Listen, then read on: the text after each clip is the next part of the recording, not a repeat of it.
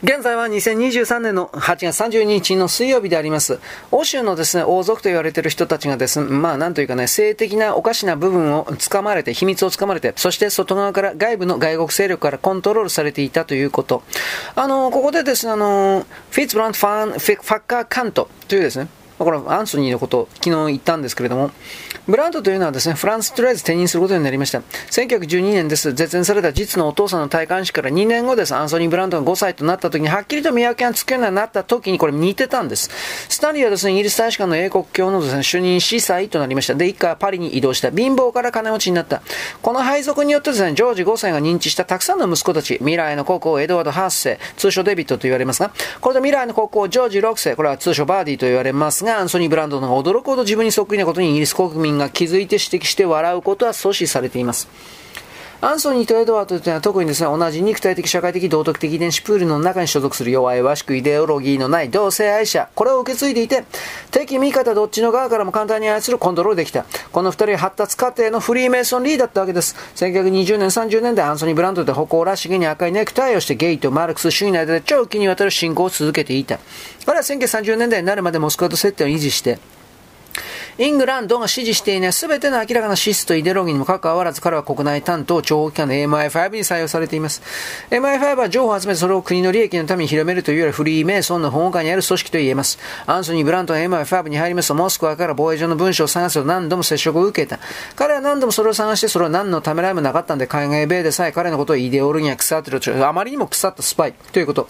ジョージ5世の着出し未来の国王エドワード8世というのは第二次大戦以前においてナチスからウィンザー公爵として喜んで利用されました。戦後これは公主権に値する罪となりました。当たり前ですね。彼はアブ・フェアがスイスでの貨物列車の脱線について警告したとき、警告したときに外交パーティーに出席していた。ドイツは自分たちがベルサイユ条約に則っっていることをはっきりさせようとしていたんだけれども、しかしドイツの鉄道の客車が脱線して不法に取得した15インチのイタリア海軍の砲弾がドカンと落ちちゃった。するとウィンザー公爵というのはイギリス大使をパーティーに引き止めておくように依頼されて、事件に対して反応する可能性がある大使たちの気をそらしておくように言われたわけです。翌日彼らはゴルフをしていた当時携帯電話はなかったんですね。チャーチルは1945年5月の7日、これに第二次大戦の終戦を宣言する直前なんですけれども、アンソニー・ブラントはイギリスのスパイとしてドイツに送られていた。彼は王室からエドワード8世と他のイギリスの裏切り者の謀反の活動の痕跡を全て破壊するとデリケートの任務を託されている。これを行うために彼はナチスドイツの廃墟に入ってエドワード8世、これ腹違いの兄弟です。彼は13歳年上と、フランクフルト近郊のシルスシルスクロンベルグ、白で、ナチスとの全ての通信を回収しなければなりませんでした。ブラントはナチスを支援したイギリス国王王室の一員でありまして、ドイツ軍の情報部員でもありました。彼は秘密連絡員番号を割り当てられていて、つまりナンバーですね。それは彼が正真正銘ドイツ軍側で能動的に情報を彼らに渡しているということを意味しました。積極的スパイということです。彼はこの間にドイツ皇帝の大官用宝玉を盗んでエリザベス2世によってそれが返却されたというのはつい最近のことで21世紀になってからです。裏切り者にはよくあるようにイギリスの最も悪名高いスパイというのは大英帝国に対する奉仕のために除勲された。で、その後、1960年代においてはクリスマスをイギリスの対外国内情報部 MI5、MI6、部長のディック・ホワイト、ビクター・ロスチャイルドなどと過ごしています。ナサニエル・メイヤー・ビクター・ロスチャイルドというのは秘密社会のリーダーでありました。第二次大戦から莫大な利益を得ていました。まあこれロスチャイルドだ、ロスチャイルドだからね。で、彼は中央銀行体制の大口出資者としても知られていた。スパイダーン・ケンブリッジ5の5人目の男とされ、1935年から1963年までイギリスの機密をソ連に流していた主要な人物でだったわけです。ろくなもんじゃないですが、いっぱい続きます。アンソニー・ブラントはまた、現在の世界にはクイーンマザーと知られている義理の姉にあたる王妃、王,、まあ、王妃様ですね。そしてその娘であるエリザベス2世と大変親密な友人関係にあった王妃とアンソニー・ブラントはどちらも、まあ、先の王に、戦王に内々のつながりがありました。非着出子である方の父親はもう片方の義理の父親だった。これは特定のイデオロギーに固執しない一人のスパイが自分の下で働く人々に対して、レーズ人合いが頭が鈍い女王よりもはるかに話し上手だったという例であります。諜報員のコミュニティと社会の多くてのはジョージ6世を精神地帯の一歩ための IQ66 と考えていました。アンソニーとジョーというような彼らの一族の性的秘密について気さくに話すことができて、国家機密もおちゃんのごとく簡単に外に出ました。流れ出した。のんけ同性愛、小児性愛者の反逆者によくありますが、ブラントは1956年女王と国への奉仕のために、えー、除除軍された。爵位とは彼と反逆罪の告発の間に立ちはだかります。24年にわたってその地位にあったんですが、1979年にマーガレット・サッチャーによって剥奪。彼は4年後の1983年3月26日に死亡。それから3週間後、偽のヒトラーの日記が公になっています。これあの、問題になりましたね。話題になったというか。人生で必要なもの全てに恵まれたんだけれども、アンソニー・ブランドは彼の全存在を心理的生命に通夜していた。彼は自分が何者か何を求めているのか口にすることに許されなかったからですから高い評価を受けたんだが、それでも望まれない駒でありまして、で、どの権力者からも馬鹿にされ、見下され、利用された。ほとんどの王族と同じようにブランドが求めていたもう少し知的になってもう少し醜くなることだったウィンザー家の呪いとされています。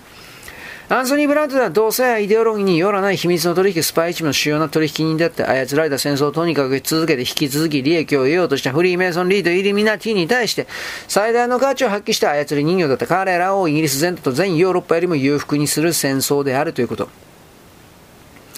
第一次大戦と第二次大戦というのはアメリカが出資し、金を出した。今日あるいは超越した権力者となるために、そして他の全ての国家より上に置かれるために、それまたロスチャイルドファミリーの奇跡も生み出しています。まあ、あのー王室におけるですね、本当の歴史というのはどっちにしたって全然知らされていないんですが、王室が編集のですね、最終的なアドバイスを行うような書籍があります。オックスフォード辞典ですが、ウォリス・シンプソンにこれについて、ジョージ5世の後、1936年11ヶ月間、王位についてエドワード8世のアメリカ人の妻という設定になっている。王と彼女の関係は国家的なスキャンダルを起こしまして、彼女の2回の離婚歴のために王は退位を余儀なくされている。2人はフランスに移動した、移り住んだ。元国王は死ぬと、彼女は死ぬまで隠遁生生活を送ったとされています。2003年末にですね、えーとですね、イギリスの情報部員がこのような話をしています。ウォーリスは1930年にラウンドロビンの対象だったラウンドロビン何か、情報部全体に依頼が回るということ。彼らの未来の王へのたったの性欲をですね、復活させるそうな女性を探してほしいと。つまり操れるような女を探してきてくれという、その女をあてがってコントロールするからということなんですが、あの、この方はエドワード8世です。後に11ヶ月の知性のもとに華麗なファッション、ウィンザー、ノットとタイで有名になった人物です。こいつらも、だからイギリスにしたってだいぶ操られてたんだなということがよくわかります。情報部によって。ジョージ5世というのは第一次大戦の初めに前線を訪れた時に乗っていた馬は転んでその下敷きになって骨盤骨折。それ以来彼というのは体調をずっと崩しまして主に気管支炎と絶え間ない痛みに襲われていた。末っ子のジョンというのは精神地帯、強遅れ。母親から相手にされなくて適当に辞書の一つの中の庭園に放っておかれた。デビットはそれほどの地帯で、あ知恵遅れではなかったが、大した違いはなかった。あまり変わらなかった。彼はエドワード8世になる身であった。イギリスを狙っていた。誰にとっても王となるデビットが彼らの駒になることは不可欠であった。これは簡単に行われています。誰かが中国、北京の資金所にあった召喚で、つまり売春婦の宿で、アメリカ人海軍士官と妻とのセックスをしたのを思い出した。彼女はそこでただ働きをする間に中国の色ごとの秘密を全部学んでいて、イギリス人情報部員の関心を引いたのはただ働きという点であった。食事よりも注目を糧にして、生涯をかけて自分を演じる女が相手だったことを彼らは知っていた。スパイの中のスパイだったわけです。条文がロンドンに変身すると、ロンドンはこの世に行った、まさに我々が必要とする人物ですぐそっちに向けて彼女を捕まえる。彼女の名はウォレス・シンプソン。エドワード8世の未来のパートナー、ヘタって記録の薄せた彼の性欲のコーチ。ウォーリスはイギリスに連れてこられて彼も彼女を好きになった彼女未来の孤高のデビットと性的関係を持ったんだが、ナチス、ドンチスの中ロンドン大使リペントロップ、アメリカ人の車のセールスマン、その他求めていた注目が偉そうな相手とはな、誰とでも寝た。鼻強い関心、それね、ステータスが得られればまず十分であった。まあ、ろくでもない女にコントロールされていたイギリス王室ということであります。戦争の時代は。ということですね。よろしく、ごきげんよう。現在は2023年の8月30日のですね、水曜日であります。イギリス王室というのはですね、その全てではありませんけれども、情報部に相当のところがコントロールされていた。どうコントロールされていたかというと、性的な秘密をですね、暴かれたくなかったら俺たちの言うことを聞けというふうな脅しを受けていたという言い方をします。チャールズ皇太子、これはですね、第2のエドワード8世だったと言えます。ダイアナも食べ物よりも注目できるタイプでありました。ダイアナとウォーリス・シンプソンというのはどちらも過剰な性欲で、欲しいて拒否するパターンがありました。チャールズとエドワードはどっちも社会的、不適王者で、普通の世界には従属できなかった。どちらの女も主に第一夫人以外の妻でセックスパートナー無関心で折り合いが悪くて役に立ちませんでした。彼女、つまりウォーレス・シンプソンが彼、エドワード8世に同性愛の手ほどきをして、その過程を写真に撮った。これでまた脅されているわけです。バカもいいとこですね。最初に一番に出た世界のコダクションのプチカメラとお揃いの口紅ケースとコンパクトというの。これはですね、口紅ケースとコンパクトとセットの商品がコダックのコケットという商品名なんですが、4年、それよりも4年ほど早い1930年からエリート層に提供されていた、そのコダクション小さいカメラが、王族や政治家のいかがわしい写真が性行為の写真がたちまち情報部だとか敵国が入手し得る、最も機密な貴重な機密情報になりました。カメラ一大産業になった。より小型により隠しやすくすればするほどビジネスは拡大していった。売れた。ウォレスの役目というのはドイツに関する限り軟弱な未来の国王のエドワード8世を性的盗作の世界の網に絡め取って、彼の性的思考を上流社会とイギリス社会に向けて必要ならばアメリカの新聞を通じて大々的に暴露すると脅すことでした。意識的あるいは無意識のうちに彼が固執していた元素は自分がベッドで初めてうまくことを進めることだったんで、彼は、これで彼は相手と結婚したくなった。ウォリスは未来の方に新ドイツ、ハンギリ、イギリスのあらゆる感情を吐き出させるだけ吐き出させた。未来のイギリス国は愛人に抱き込まれていた。これ非常にうまくいった。彼ははためて見るのとは逆にウォーリスが与えた元素にすっかり依存するようになった女にコントロールされていた。実際に女、ウィル、ウォーリスは、ところがまず浮気をして、未来のはベッドで全く役立たずで売春を好んで、女の演技はうまければうまいほど良かった。性に基づく英語を人生で初めて持った彼というのは、ウォーリスの夫を破産から救うほど愚か者で、彼ら3人は数年間同じ家で生活していた。ウォーリスは半分アメリカ人、半分ドイツ人としてナチスのために活発なスパイ活動を行っていた。捉えた写真の中には未来のイギリス国王が別の男と肉体的三角関係に陥っているものもあったホモだったんですね。ウォーリスがベッドから起きて唇を塗って同時に自分のコダックのコンパクトメイクアップケースで写真を撮っていた。この小型カメラによっては第二次大戦とフランス侵攻に来る花形スパイになってこれ発明者もびっくりした。イギリスの機密がイギリス王室からドイツに流せるだけ流されたプリンス・オブ・ウェールズ君。まあ、ドイツ語で私は仕えるという意味ですが、プリンス・オブ・ウェールズに従って、サックス、コバーグ、ゴーターの家名と彼らのルーツ、そしてデイビッドの叔父、ドイツ皇帝に敬意を表したエドワード8世にとってイギリスの機密を明かすのは親戚に手紙を送るようなものであった。ウォーレス・シンプソンのドイツ接触先というのは駐ロンドンドイツ大使、シャンパン大使のヨアヒム・フォン・リッベントロップです。彼はどこか国家機密に目を通して未来の国王の同性愛の写真を情報の信頼性の証拠として確認しました。リッベントロップはウォーレスに毎日バラを送って17という数字が情報を交換してセックスした回数を示していた。週1回4ヶ月間、1936年7、8月から王が退位した4ヶ月後の12月10日までです。ウォーリスは王と週6日、性的関係を持って機密のためその情報を渡しつつ、毎週ナチの大使ともよろしくやっていました。これは秘密だらけで歴史的に最も成功した性行為、セックスを使った情報のハイウェイです。ウォーリスとリーペンドロップは同行して浴場した二人の国際スパイであり、愛欲を交わしながらフランス侵攻への道を解いてイギリス王室を笑い物にしていた。まさに際どいお楽しみと言ってよかったでしょう。彼らは王室の弱みを散々握っていて、二人とも自分たちの名声を一生傷つけずに済んだという事実は、イギリス国内の報道機関 MI5、MI6、フリーメイソンリーであるとかゲイ社会との共謀を示しています。すべて戦争拡大を除けば国の不利益のためだったと言えるでしょう。イギリスの王室は崩壊するべきだったんです。ヨーロッパの他のほぼ全ての王室は1920年代には崩壊したんだが、イギリス王室にはとても非国家主義的なスパイ網があったんで、軍の機密情報をドイツやロシアといった国々に流すのを事実上許されて生き延びた。これで王室は残ることになったけれども、イギリスはひどいダメージを受けて戦争は長引いてしまった。イギリス王室のスパイもというのはイギリスのフリーメイソンの絡みからののみ試合を受けて、最高位のフリーメイソンが王となって現在世界一 E 級浄土刺繍の低いヒリッポ王殿下、メイソン33階級がまたいとこの現状と結婚している。どちらもビクトリア女王との、えっ、ー、とですね、相孫になるのかな？総尊ですね。イギリス王室というのは人民に放出するので、奉仕するのではなくて、国内の秘密結社、フリーメイソン、イルミナーティ、マーサーズ、リバリーカンパニー、英国協会、ボーイスカウト、小児性愛者、そして上記すべての慰み者にした孤児の創造に奉仕していた。戦争に奉仕していた。その証拠に戦時中、ロンドンのシティの3分の1平方マイル、完全に破壊されたに、これ0.86平方キロメートルが完全に破壊されたに、王室の建物はほぼ完全な形で残っているのであります。抱き、抱き込まれたイギリス王というような国の機密を集めた愛人のウォーリス・シンプソンに渡して、それは別の性交渉でナチの大使に渡って、そしてコカインを吸ってスピードを変えてはその上にマスターベーションする男ヒトラーに渡されています。それは情報の共演、莫大な秘密を喋り尽くす行為であってフリーメイソンの戦争を続けるために利用された。フランスはほぼ無抵抗で九州すべてを襲われた。首相も含める。イギリスが傍観して書類をいじくっている間に2週間で陥落してしまったフランスが、エドワード王太子、後のエドワード8世、第一次大戦は無益で愚かな戦争で祖父のエドワード7世と父のいとこであるドイツ皇帝ウィール・ヘルムとの不要な衝突が招いたとみなしている。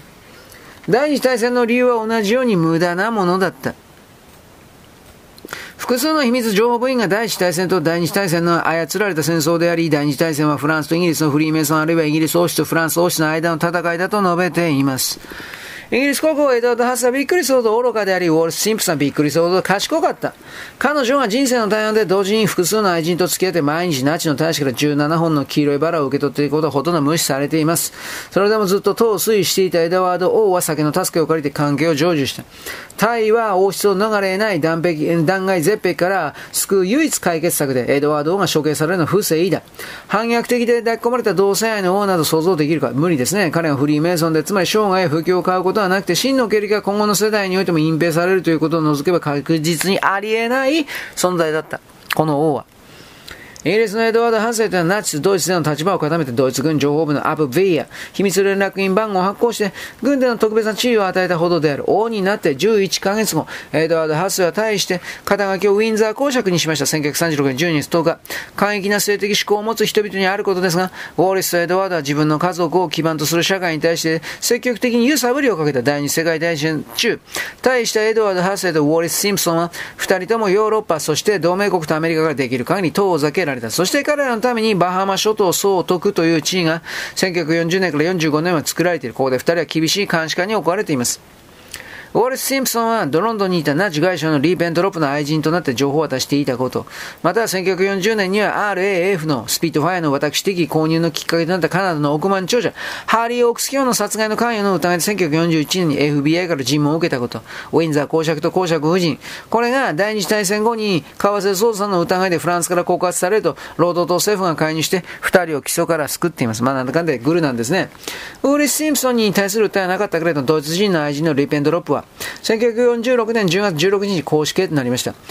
主にウィンザー公爵の性的傾向に対する知識のため口封じですね。第二次大戦の終わりに公爵夫妻はバハマを出るように求められた。これは手ぬるい処分。とはいえ、恥ずべきものではありました。ウィリス・ウォーフィールド・スペンサー・シンプソン・ウィンザーは何よりもまず自分自身のセクシュアリティに関心のある女性だった。彼女は1896年に生まれて1986年に死亡した。生後5ヶ月の時に父親を亡くした20歳で海軍の航空士官ウィン・フィールド・スペンサー・ジュニア・注意と1916年に結婚しています。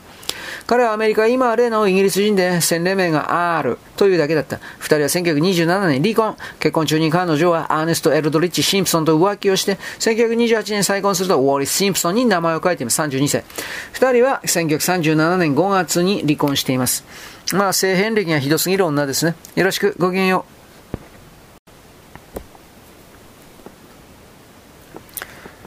現在は2023年の8月30日のですね、水曜日です。第一次大戦の戦争のごく初期の頃からですね、イギリスはドイツ軍の諜報機関を動かしていた。ドイツ軍の参謀幕僚が何をしているか見抜いていた戦争は綿密に計画されてイギリスによってしきりに拡大して引き伸ばされたというのはこのためにあります。つまりイギリスはヒトラーとスターリンを訓練してヒトラーにドイツ、スターリンにソ連を与えて、ファシストのドイツに共産主義のソ連を攻撃するように命令して、お互いが破壊し合うのを見守ったという言い方。第二次大戦の末期です。アメリカベルリンの外側に進駐、駐軍しまして、ソ連がドイツ軍と多数のスカンジナビアのファシスト義勇軍を壊滅させていった。同じ時期に、イギリスはベルリン市内から20スパイを引き上げています。アメリカとイギリスはこの内外での行動を終始続けていた両国の総司令部というのは現場の軍には理解できない決定をどんどんと行った。アメリカは2週間前にベルリンを占領することもできたんだが、イギリスはまだ彼らの工作員、マルティン・ボルマンとアドルフ・ヒートラを引き上げてはいなかった。ジェームズ・ボンド作戦の人物は全て熊のプーさんから名前を取られています。ウィンストン・チャーチルは第一次大戦当初からティガ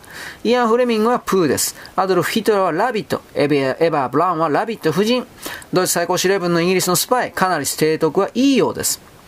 ヒトラーは1945年4月9日にカナリス提督を殺させていたので、ジェームズ・ボンド作戦が動き出す3週間前に彼は死んで死んでいたことになります。カナリスが実際にはイギリスのために働いていなかったのであれば、彼が反ヒトラーの動きを取っていたっていうのは、まあこれは明らかになるわけです。ジェームズ・ボンド作戦というのは M によって計画され以下の面々で構成。特別秘密情報作戦の指揮官であるデズモンド・モートン少佐。首相で M である副官のウィストン・チャーチル。海軍情報部のジョン・ゴドフリー海軍少将、イギリス海軍情報部のイアン・フレミング少佐。ジョージ6世と腹違いの兄弟で歓迎米の工作員だったアンソニー・ブラントを利用しまして、この作戦を妨害しています。あの、ここでですね、ナチと撃ったこと、ジェームズ・ボンド作戦世紀の謀略という本があります。ここでですね、クリス・クレイトン、クリス・クレイトンというのは、自らの任務はその副題の通りに第二次世界大戦最後にして最大の秘密であったと自分で述べた。チャーチルによると、この任務というのは決して存在しなかった作戦ということになっている。ジェームズ・ボンド作戦で認識されてなかったというのは別の任務が付け加えられていたということ、途中から。1945年5月1日、さらに機密性の高い2番目の任務に回せたイアン・フレミング少尉だけがそれを知っていた。ドイツは戦争に負けつつあった。イギリスはナチの戦利品全財産を支配して、二重スパイを脱出させ、イギリスとアメリカに罪を負わせるべく全ての証拠を消し去る。この必要がありました。これを達成するためにヒートラーの秘書でナチ党官房長官、金庫番であったマルティン・ボルマンをナチスのスイスの銀行口座番号と交換でイギリスに引っ張ってこなければならなかった。イギリスはそのため第二次大戦の生き残った被害者、特にユダヤ人の英雄となった。これは事前にですね、ボルマンと交渉済み。訓練は4ヶ月前の1月初旬から始まった1945年5月の任務遂行まで行われた。ジェームズ・モート作戦に関わったものというのは、ポーツマンス近郊のハンプシャー州の大きな邸宅にありますバーダム軍事施設で4ヶ月間の訓練を受けています。クリス・クレイトンは1945年5月1日から10日までベルリン以外でのジェームズ・ボンド作戦の指揮を執っている。彼こそイアン・フレミングのジェームズ・ボンドの小説と後に続いたカルト的人気の映画作品の誠の真のきっかけになった人物であります。クレイトン、別名ジェームズ・ボンドはこの世で最も幸運な人物の一人で言ってよい。幸運の星の元に生まれ、幼少期から幸運がずっとついて回った風勢を取り締まる立場の人間のようにまるで疑われることは最初からなかった。ジェームズ・ボンド作戦というのは非常愛、非愛国的とみなされるような、このような許せない性質？これを持っていたので、イギリスの工作員というのはあらゆる手段で隠蔽工作がお膳立てされていました。他の人にバレるとやばかったということであります。なわけで、ジェームズ・ボンド作戦の期間中の1945年1月の初旬から5月の初旬まで、長期によってる隠蔽工作が導入されていた。イアン・フレーミング彼は極東でイギリス連邦の海軍情報部と連携を取っていたり、2月にサー・ウィリアムス・スティーブンソン、これはアメリカのイギリス情報部のトップです。これを訪ねてジャマイカにいたりしています。偽装工作というのは、相当大掛かりに計画されているアリバイを完璧にしておくために、彼は訓練の合間を縫ってイギリス・ジャマイカ間を飛行しています。クライトンの記録にも引き続き、隠蔽が加えられ、別名のジョン・デイビスもそっちが内通者らしく見えるようにどんどんと汚名を着せられた隠蔽加工ですね。クレイトンはロンドンの地下作戦室に呼ばれ、ジョージ6世が彼にフランクフルトの近くのヘッセ系所有のシロスクロクロスベンベルグ城に残された書簡があって心配していると言うという。ヘッセファミリーの末裔というのはマウントバッテンと打ち上げている。もっとまずいことに他の手紙にはウィンザー公であるお兄さんのエドワード8世のナチ擁護の傾向を示す都合の悪い証拠がいっぱい含まれているかもしれないと彼は危惧していた。残念ながらそれは真実と思われる確かな証拠がいっぱいあった。書簡は好ましくないものの手に渡ってしまい非常に困るという。で、アンソニー・ブランド、歓迎米のスパイが手紙を見つけて持ち帰ってくる仕事を任命されているわけです。クレイトン曰く、国王は今認めたばかりのことを本当は信じたくなかったということは見て取れた。ジョージ6世と同年配の他の士官たちというのは彼がそんな難しく複雑な文言を正確に述べたことに驚いていた。ジョージ6世は喫音症です。まあ、てててて、こんな感じですね。ドモルというか。彼らは階段は使われたのではないかと疑った。対したエドワード8世ことウィンザー公爵はアップベアの番号を持った秘密連絡スパイだった。彼は極めて重大な情報をドイツ人に流してドイツ軍の工作員として活動中だったということであります。ジョージ6世はこれ認めたけど、腹違いの兄弟のアンソニー・ブランドは共産主義のシンパでソ連の番号を持った工作員であることは明かせなかった。アンソニー・ブランドはジェームズ・ボンド作戦に参加していた。その後数日間、バーダム軍事施設で訓練を受ける間、アンソニー・ブランドはジェームズ・ボンド作戦の計画を複写してコピーして、ナチの高官たちがベルリンからいなくなるを必死に食い止めようとしていたソ連人たちにこれを与えた。彼らはまたナチが略奪したもの、金銭、黄金、絵画、工芸品、フリーメソンリンの戦争計画を、オカルト秘密を全部欲していたから。アンソニー・ブランドは怠け者で横兵訓練を拒否して書類を盗むという理由で任務から除外。もし隕石関係がなかったらその場で撃たれていた。マルティン・ボルマンはヒトラーに秘書で官房長。影武者のところも見繕われ、見繕われたんですが、そっちはギュンターとだけ呼ばれています。影武者ボルマンはイギリスで整形手術と歯型を一致させる治療を受けています。ドイツの歯科医治療とイギリスの方法とは全く違っていたんで、MI6 は特別な設備にあるイギリスの治療院で大陸出身の歯科医を長期間雇っていました。影武者はそれからベルリンに戻されて、1945年5月1日の逃亡の際には爆発から本物のボルマンを偶然守る。横たわって死につつある彼のそばに本物は口を寄せて命を救ってくれたことに関する感謝の傷すらしきものを送っている。実はこれで一本の歯に隠していた毒物の生産管理の小瓶を使って影武者にもとどめを刺したというだけでございます。ジェームズ・ボンド作戦部隊ではそこからシュプレー川をカヤックで下ってヒトラーの副官だったボルマンというのはイギリスに送られて整形手術を受けまして、今までとは別の話し方と歩き方を敷し込まれている。ロンドンで生活の場を与えられて見に危険が迫るとマルティン・シューラーとしと、シューラー氏として、田舎の町に住みました。やがてうつ状態になった彼というのは1956年死を偽装されて、同年4月29日は南米の中央部に位置するパラグアイに飛ばされて、1959年2月に現地で亡くなっています。本物のマルティン・ボルマンが死ぬとそれまで8年間影武者の訓練を受けていたピーター・プロデリック・ハートレインがイングランド南部に現れて、1960年代になると本物のボールマンになりすまして、1989年6月20日に死亡した。彼は公の場では大げさに振る舞うのはうまくて、ドイツとユダヤ人の関係の印象を悪化させるために努力した。本物のブルマンの死後も、イギリスの女王はイギリスとイタリアとドイツで影武者を使って彼がまだ生きているように見せかける工作を行っていました。マルティン・ブルマン・イリュージョン。これは一番長く稼働した影武者44年間。と一番長く無駄に存在した影武者30年間。これの競争になりまして、メディア大衆においては秘密情報部の戦略として認識されていた。1946年に言ったアルプスのオーストリア、ドイツ国境に近いようなベルヒスガーデンにあるヒドラの以前の別荘で、ボルマンを SS のメンバーが警護しているという噂が広まって広められた。1946年後半、ある意味社会の見せしめとして隠れ家はアメリカ軍の爆撃を受けてボルマンを保護していたことを認めて SS の役者一人捕まっています。するとボルマンを乗せたおぼしきシャレスがオーストリアとイタリアを抜けていてイギリスの戦争犯罪調査官。これが後を追いました。彼は距離を置いて尾行することになっていて、日戦のボルマンの対応強化も繰り返し拒否されています。まあ結局ですね、どうなったかというと、イダマ・ボルマンの彼の乗った船というのは、標識のない船に積み込まれて、うん、知らない場所に飛び立った知らない場所っていうかですね、それは南米と、南米のどこかということではあるんですがね。まあ、というか、ボルマンに関してはですね、山ほど偽物というか影武者がいます。分かってるだけで5人です。持ってるかもしれないですけどね。ということで我々はナチスのことに関して本当に本物を捕まえたんかな、これは。ということにおけるいろいろ疑っておかなくてはいけないということを言っておきましょう。よろしく。ごきげんよう。